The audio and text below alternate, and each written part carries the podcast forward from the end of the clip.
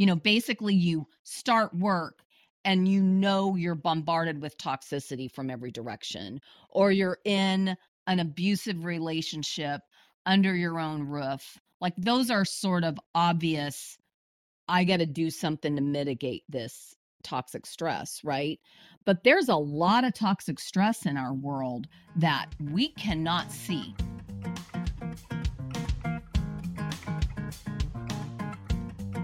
Hi, this is Diane Gilman, formerly known as the Queen of Jeans, but now the host of my podcast, Too Young to Be Old. And today we have a fascinating guest.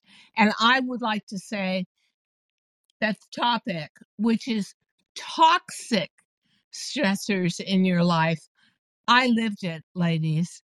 Women live it differently than men. Dr. Gala Gorman is going to explain that to us. But I do want to say before we even begin that I believe toxic stress in my life actually caused my breast cancer. Um, bold statement, but I think 99.99% truth. So, Dr. Gala Gorman, you are a believer in the fact that men balance stress very differently from women. So, the first thing is I would love you to explain how that happens, why that happens, what you mean by that. Then we'll get into what toxic stress is.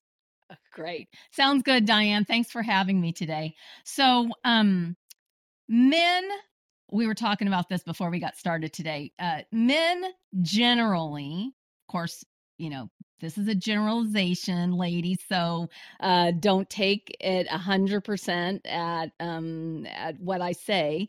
But generally, men compartmentalize things more uh, uh better than women do. So um, so for example, we've all been there. We're probably there today. We're juggling a lot of different things. We kind of pride ourselves on how many plates we've got spinning, Oh, yeah. how many balls Yeah. we've got in the air at any one given time. And men pride themselves on, you know, putting their blinders on, focusing on a single thing to the exclusion of all else and um and when they you know get that kind of where they've got a stopping point then they'll take a breath and then move on to another thing um and so one way or the other isn't necessarily better men certainly have issues related to Uh-huh. their stress as well but for women and the kinds of things that we're dealing with typically autoimmune related issues, digestion related issues, you know, those sorts of things are really dependent on our nervous system. And when we're constantly stressed, our nervous system basically has all that shut down. And that's the reason why our digestion is slow and why we have a lot of other issues that then are sort of a cascade downstream problem like um, having difficulty sleeping and that sort of thing. Now, I I really take pride in being a multitasker and getting all this stuff done during the day and uh, Me and too. being together all the time. I like speediness, but I also am somebody who I don't want to say I enjoy stress, but I enjoy pressure. As a matter of Mm. fact, I perform better under pressure. But toxic stress or toxic pressure is a whole different thing. Can you explain that to the audience? Yeah. So one of the examples that I use is um, something that a lot of people can relate to, and that is planning a wedding. Okay. So when you launch into planning a wedding, you're typically thrilled. You kind of know it's going to be stressful. There's a lot of things that have to be addressed, but you're excited about it. It's um, you're moving into something new, whether that's a your own wedding or whether that's a wedding for a family member that you really care about.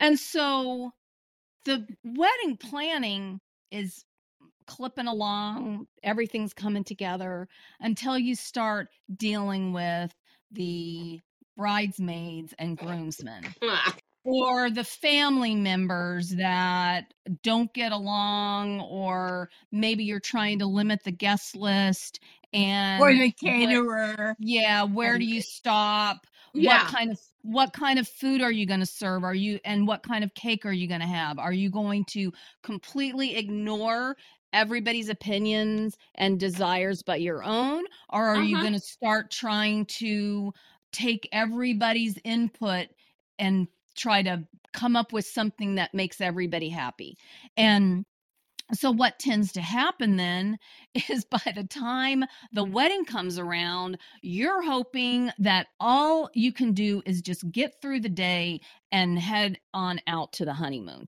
and that's after spending god knows how many thousands of dollars going through this ceremony that then didn't up, didn't end up being a really satisfying joyful um, positive memory potentially for you So is And that so- toxic stress? yeah, so that's an example of how something that would not normally be toxic turns toxic, right?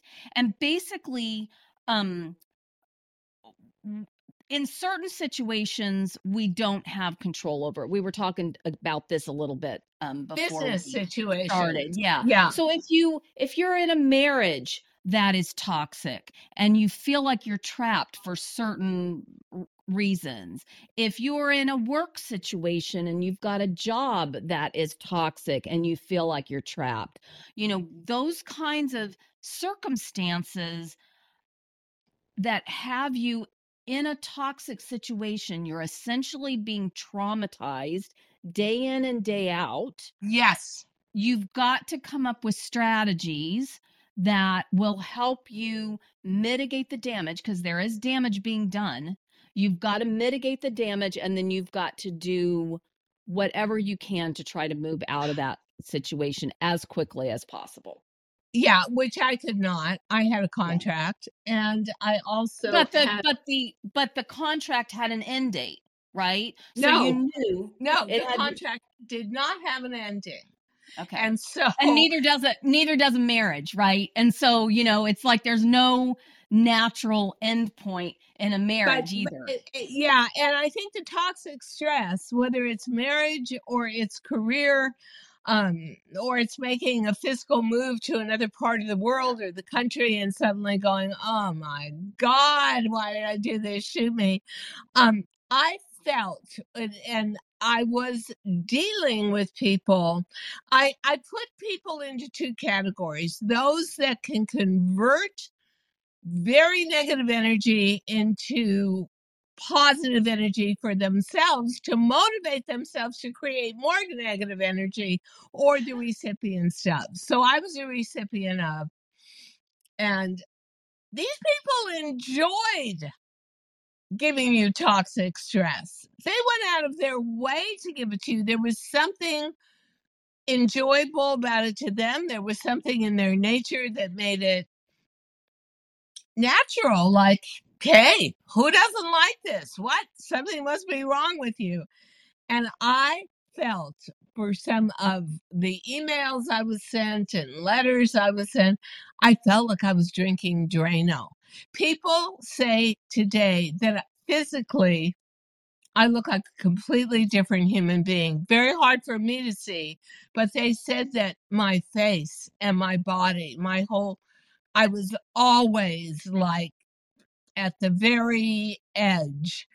So I could not find any way to deal with that. And I believe that toxicity kept pouring into me, and I got breast cancer. And the only reason I really um, isolate that in my life is at 78 years old, which I am, the only time I have ever been in a hospital in my entire life was during that business period, um, having cancer. And I, I just, I- think if we can describe toxic stress and emphasize to the women listening how it's different from everyday stress. How how do you think it feels? For me, it manifested itself physically in disease. It manifested itself in depression of feeling trapped.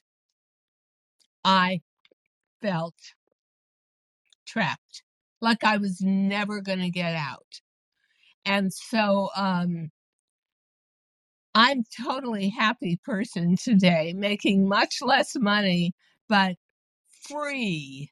So how would you how would you tell someone who's in a toxic relationship, a very unhappy marriage, um, an unhappy business partnership, where you feel you've got a contract, marriage contract, whatever, but there's no way out?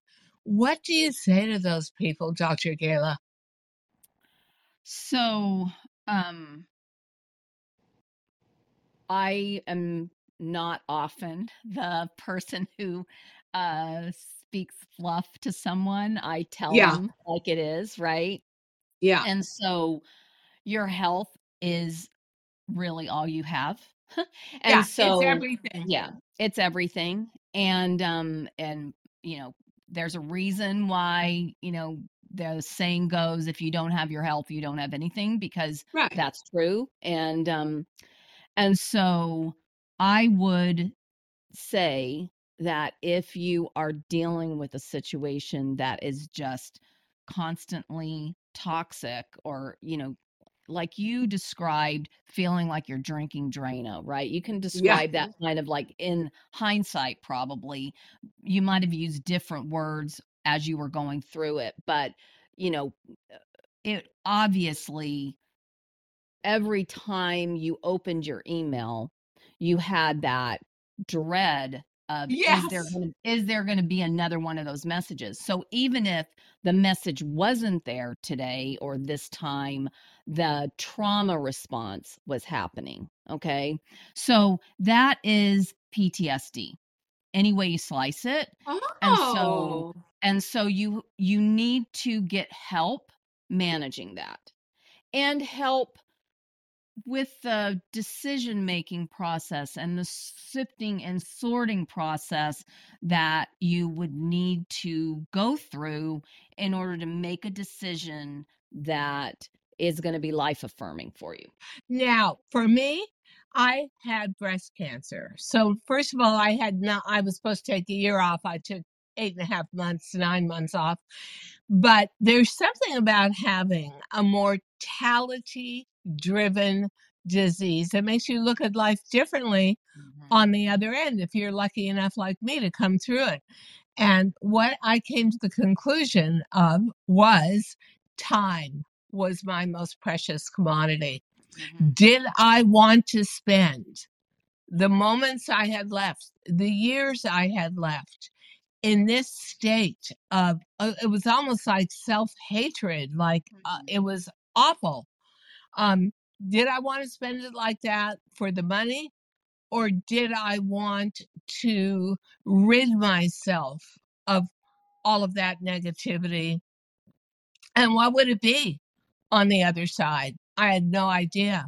Yeah. But I came to the conclusion that my time was so precious that this was not the way to live the rest of my life. And I took steps, and the universe helped me, my karma helped me, and I was able to reestablish myself as an independent person who made a vow I would never, if I could help it, expose myself to that kind of toxicity ever again in my life. But I'm Yeah, now lucky. and now you're more aware like you would not let it go on as long as it did the last time and probably be more careful um in entering into a contract that would potentially trap you in a situation that you were unhappy. You know, there's a lot less toxic situations than what you went through or a marriage that's turned really toxic due to some form of abuse physical emotional that sort of thing um, there's a lot like there's a lower threshold actually than the extreme toxicity that you have described Ugh. diane you know there's there's the i'm just not happy and i haven't been happy for a long time a lot of people are in jobs or relationships of other some other sort that they just haven't been happy in for a really long time and sometimes that's because you need a little help processing past trauma, reframing things, you know, learning to just find joy in simple pleasures in life, that sort of thing. But sometimes, you know, you really need help just um increasing your courage and bravery to just step Yeah. out there into the unknown in the hopes of finding something that is going to be more life affirming bringing more joy so um you know i know you had to make some really significant changes and take a lot of risk in doing that right and now you said you've had to take a pay cut but you're way happier and you're loving what you're doing now right so way, way Yeah. happier. And, And and so- the real, the truth was, as an artist, as a commercial artist, fashion designer, um, for me, I was never really in it for the money. I was in it for the craft. I was in it for the satisfaction of doing a great job. I was in it for coming up with ideas that made women and finally my generation of women really feel better about themselves. So my meaning kept expanding, but the people I had aligned myself with for money, quite frankly, um, they did not believe in my message. They didn't believe in any kind of messages like that. Yeah, it it's was fascinating, isn't it? Because you said Yeah. that you really had to get back to kind of your roots and say, why am I even doing this? Right. yeah, oh yeah, And and realizing that you weren't doing it for the money. Although once the money started coming, then it was a little enticing. You don't want to walk away from it, right? So um so that's a that's a challenging thing. It happens in relationships as well, you know. Um and it, it's a lot of times it's that the male is a the larger wage earner but that's not always the case and in any way shape or form if you divorce someone whether it's a business partnership or a you know personal relationship partnership you know eh, splitting up those finances is challenging and Totally. um and requires you to just sort of um, accept that there's going to be a resetting period and you're going to have to find your way through it and figure out you know what your new normal is if you will And, so. and my and it's so interesting because um because of my age coupled into the cancer and sort of a reawakening of my spiritual being and being in a total state of gratitude about having my life saved um it really contrasted to what my everyday experiences were again and i had to give up very a very comfortable very cushy lifestyle and being number one in fashion on teleretail and i had to say what's more important happiness peace of mind serenity um, or whatever you're dealing with and i didn't feel that what i was dealing with was necessary. I i didn't feel that that should be something where you tell yourself oh yeah if you're going to have all of that even though you earned it it's going to eat into your life in a million different ways and eat into your happiness and become really corrosive. So um I did take that chance. I had no idea what was going to be on the other side. I just knew I was getting rid of something very heavy baggage. And literally within five and a half weeks, somebody came to me and said, You want to do your own podcast? And I thought, uh, Yeah, I want to. And that sounds really fun. uh, yeah, and I understood that I like to be my own boss. I understood I don't like a lot of corporate layers.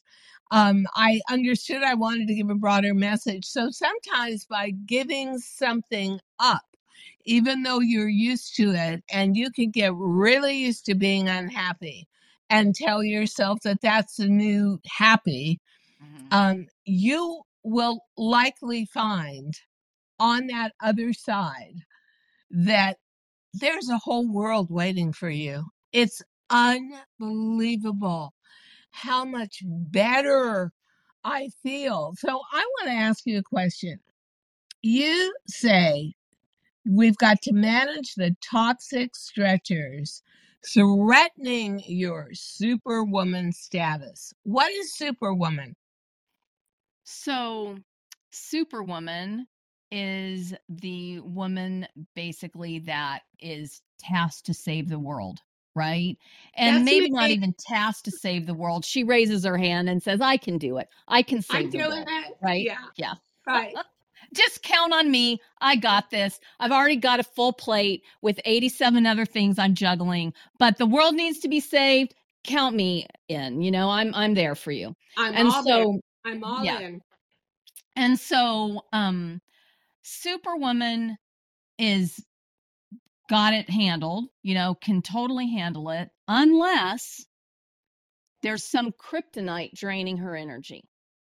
And so, when you think about how the kryptonite plays out in this super um, human world, um, kryptonite's never just sitting out in the middle of the dining room table, right? the superwoman or superman feels their energy draining and because it's happened before they know it's kryptonite. And they know they better figure out where it is and distance themselves from it in order for their powers to be restored because they got no hope of saving the world if they do not distance themselves from the kryptonite. So the metaphor I thought worked really well for my book and just in helping women understand why this toxic stress situation is so difficult to to manage because a lot of times you know it's one thing if you walk in the door for work or you know open up your computer and work hits you in the face with emails and that sort of thing but you know basically you start work and you know you're bombarded with toxicity from every direction or you're in an abusive relationship under your own roof like those are sort of obvious i got to do something to mitigate this toxic stress right? But there's a lot of toxic stress in our world that we cannot see.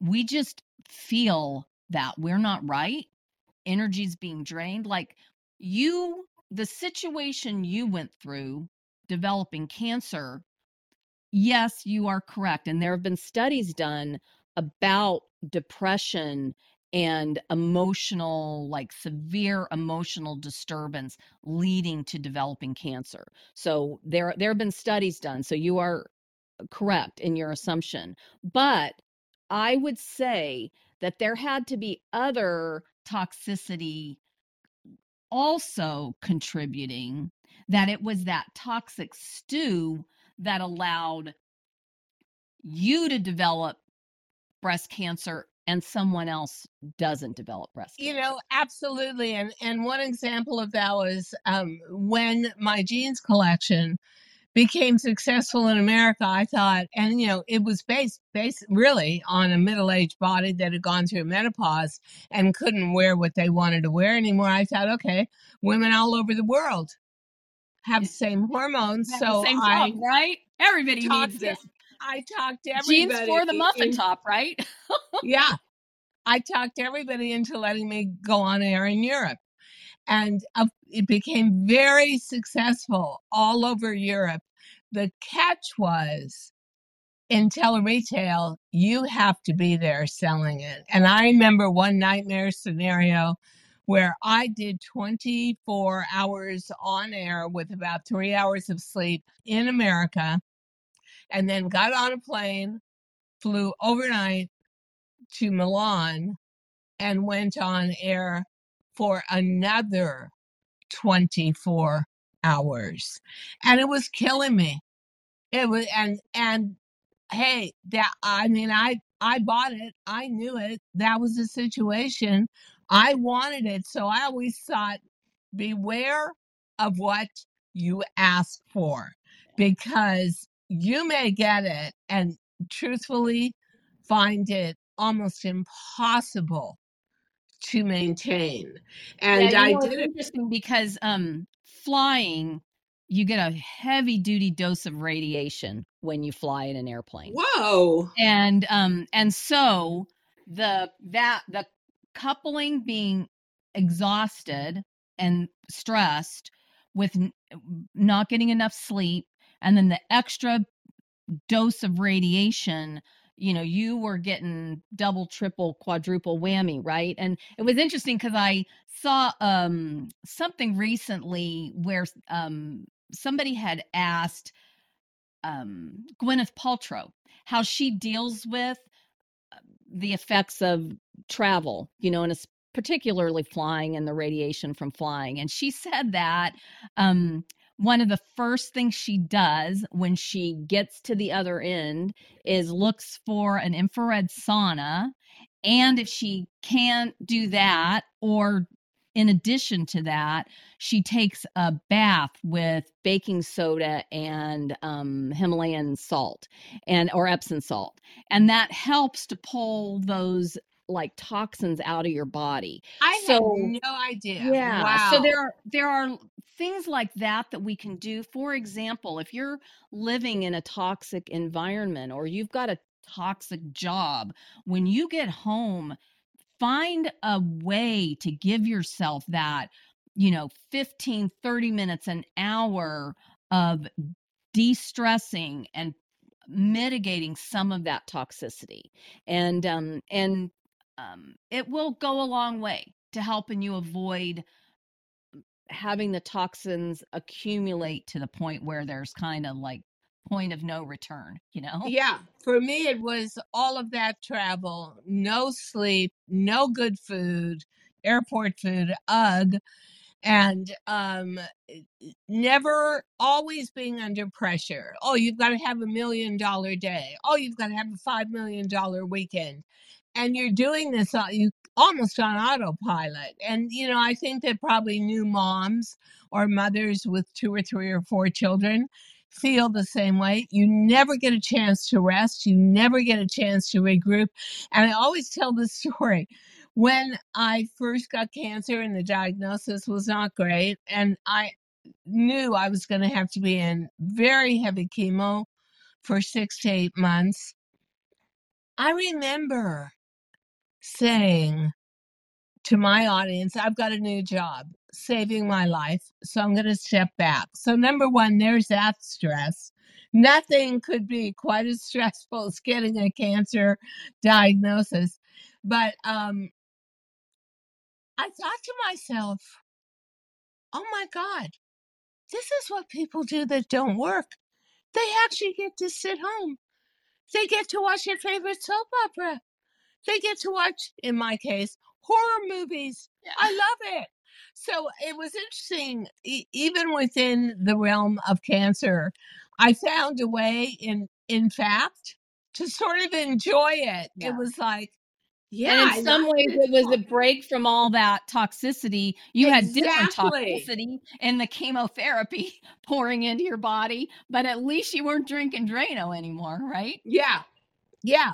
And and I had friends with me for every chemo treatment, and they made it so much better. And um, but I I found a new way of life, and I thought, well, this in its own way is so strangely restful. That's how bad my toxic situation was. that's pretty bad yeah, getting cancer treatment was a rest. From what I that's, was going That's through. pretty bad, Diane. That's like that's like you. that's way up there, okay? Or way That's- down there. yeah, that's why when I when when we got together the first time to talk, I thought, "Oh my God, this is a woman who's going to totally speak my language." Because there's never been anybody who has absorbed as much. I would almost call it threatening stress, and um, you know, luckily I made the right decision. So at 78, I think to myself, happy, happy.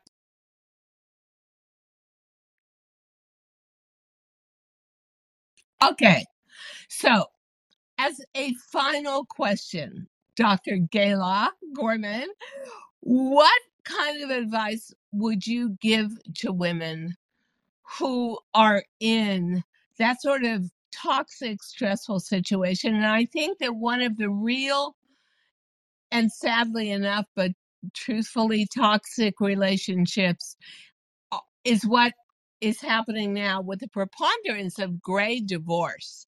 And gray divorce cannot be much different from my attitude, which was, yeah, the situation I'm in is barely livable, but do you really want to do this with how, however much life you've got left? What would you say? Yeah, it's really interesting because um, I was going to point that out earlier that there is a, a undeniable movement amongst older women now who said, "I don't want to die next to this guy." um, Yeah. Like I don't. I I want something. Even if I've only got another ten or so years to live, I want to enjoy it, and I'm not enjoying it with in a relationship with this person. And so I would encourage you if you're in that position to try a little marriage counseling if you can get them to do that um, before you just completely throw in the towel. But the most important thing that I encourage people to do in my book is to become their own PCP, and that's primary care person. If you're not your own primary care person, there nobody else is going to do that job.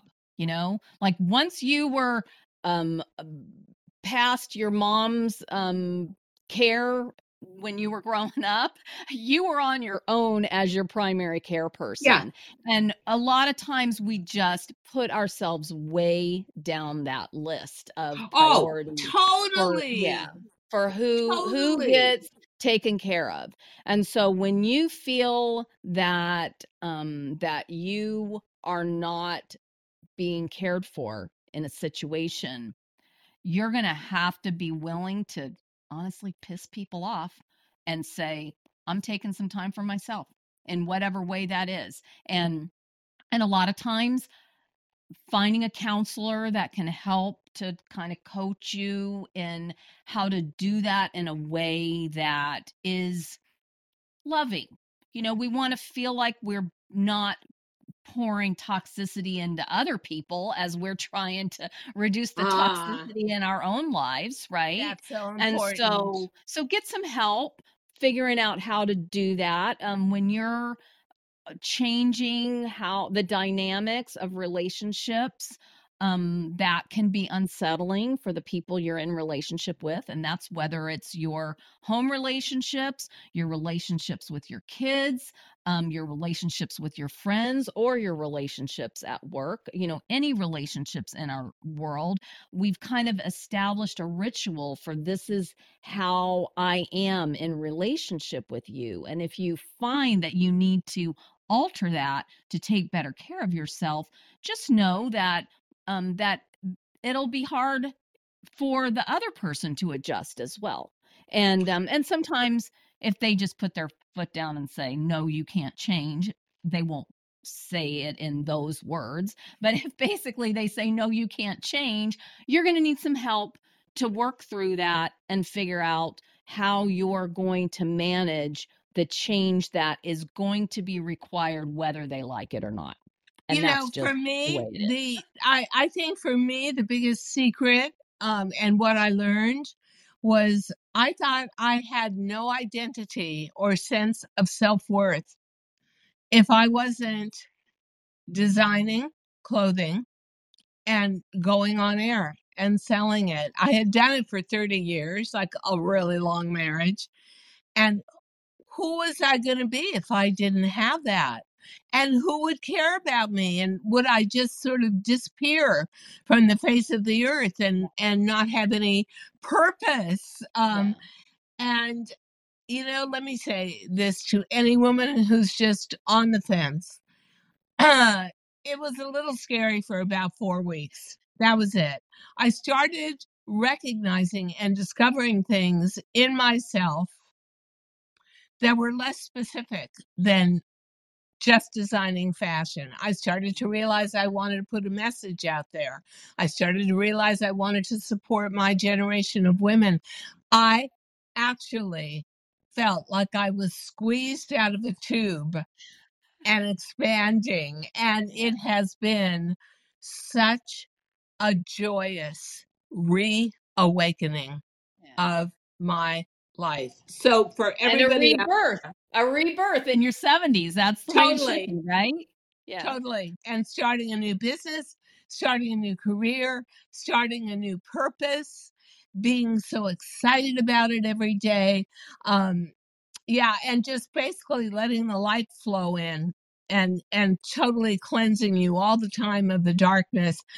Dr. Gala Gorman, I thank you so much because honestly, this is such an important topic. Thank you for being here today. Wow, Thanks I love again it. for having me, Diane. Thank you so much for listening to Too Young to Be Old podcast.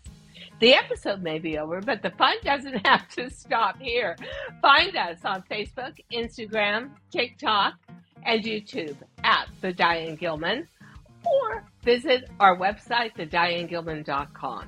If you like the show, leave us a rating or a review and subscribe so you don't miss the next episode. And until then, don't forget, age is just a number. Together, we'll prove that we are all too young to be old.